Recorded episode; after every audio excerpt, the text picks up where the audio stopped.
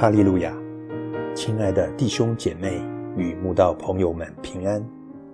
今天我们要分享的是《日夜流淌心中的甘泉》这本书中五月二十八日《欺骗的代价》这篇灵粮。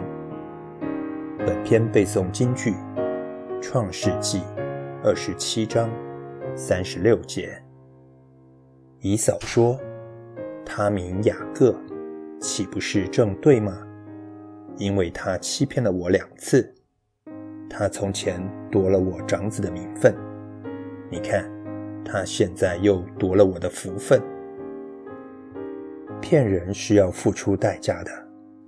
一个人怎么欺骗别人，神就会让他遇到比他更厉害的人来欺骗他。机灵过人的雅各深知以扫毫不在乎的个性，就在以扫打猎回家，又饥又渴时，以一碗红豆汤骗取了以扫长子的名分。后来雅各又接受了母亲的计谋，用巧计欺骗父亲，夺了长子的祝福。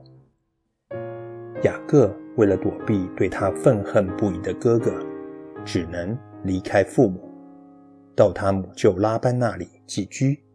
哪知舅舅拉班的骗术比他还高明，雅各光是为了拉结就要服侍拉班十四年，为了拥有自己的羊群，又得忍气吞声，再服侍舅舅六年。二十年间又被舅舅改了十次工价。如此被舅舅骗来骗去的日子何等难受，但一切是咎由自取呀、啊、以前的雅各自恃聪明，心机算尽，欺骗哥哥与爸爸，现在换成舅舅欺骗他。而且拉班心机深沉，长于谋算，远比雅各厉害，真是强中自有强中手，一山还比一山高。这是欺骗的代价。雅各以前怎么骗人，现在神就允许别人来欺骗他，报应他。雅各所付出的欺骗的代价不止如此，后来雅各因偏心，十个儿子还把他最宠爱的儿子约瑟卖了，并把雅各送给约瑟的彩衣染了公山羊的血，打发人送给雅各看，欺骗雅各说约瑟被恶兽撕裂吃掉已死了。一直到二十二年后，才因神的怜悯得以到埃及与约瑟团聚。欺骗的代价实在太大，神的儿女千万不要欺骗别人。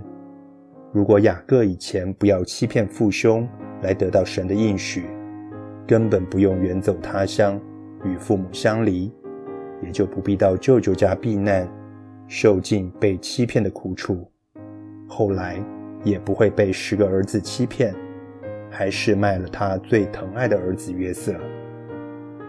虽然以扫轻忽长子的名分，愚蠢又错误，但雅各用欺骗的手段来得到想要的祝福，更不是神所喜悦的。